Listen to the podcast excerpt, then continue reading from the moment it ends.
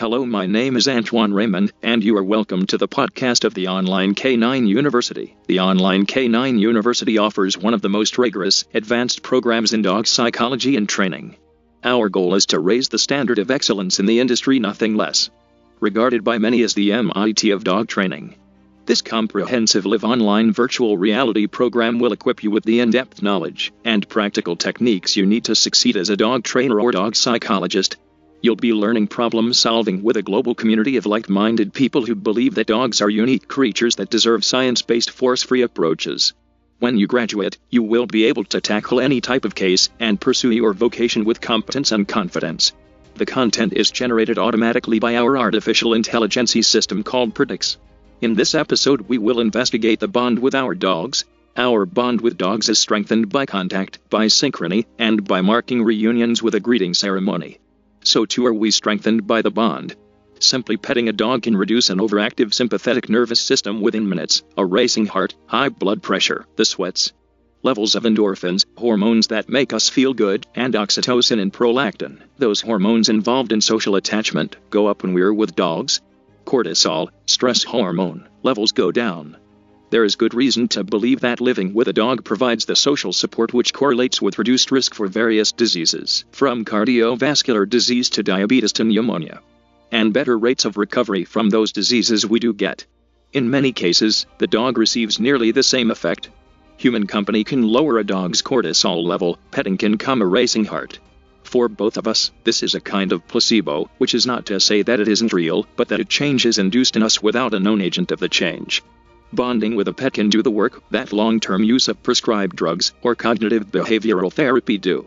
Of course, it can go wrong, too. Separation anxiety is the consequence of a dog feeling so very attached that he cannot stand a moment of detachment. What are the other results of the bond? We've seen how much they know about us, our smell, our health, our emotions, due not just to their sensory acuity, but also to their simple familiarity with us. They come to know how we normally act, smell, and look over the course of our days, and then they are able to notice, many times in ways we cannot, when there is a deviation. The bond effect works because dogs are, at their best, acting as extremely good social interactants. They are responsive, and, crucially, they pay attention to us. And this connection to us runs deep.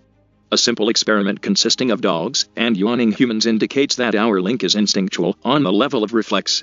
Dogs catch our yawns, just as happens between humans, dog subjects who saw someone yawning themselves began uncontrollably yawning in the next few minutes. Chimpanzees are the only other species we know of for whom yawning is contagious.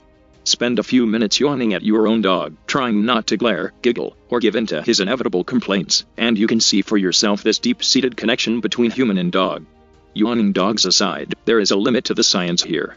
Science is quite intentionally not looking at the very feature that is most important to dog owners the feel of the relationship between person and dog.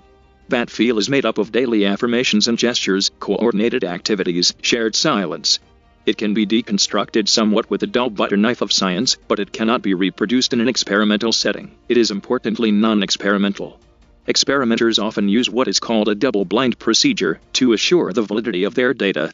The subject is always blind to the point of the experiment, and in a double blind the experimenter is also blind to which subject's data, one from the experimental group or the control group, he is analyzing. In that way, one avoids inadvertently seeing a subject's behavior as fitting in just a little more tightly with the tested hypothesis. Dog human interactions, by contrast, are happily double seeing.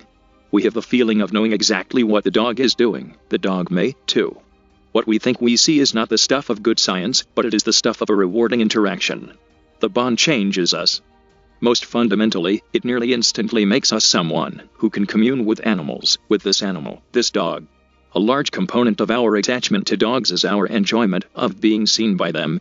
They have impressions of us, they see us in their eyes, they smell us. They know about us, and are poignantly and indelibly attached to us.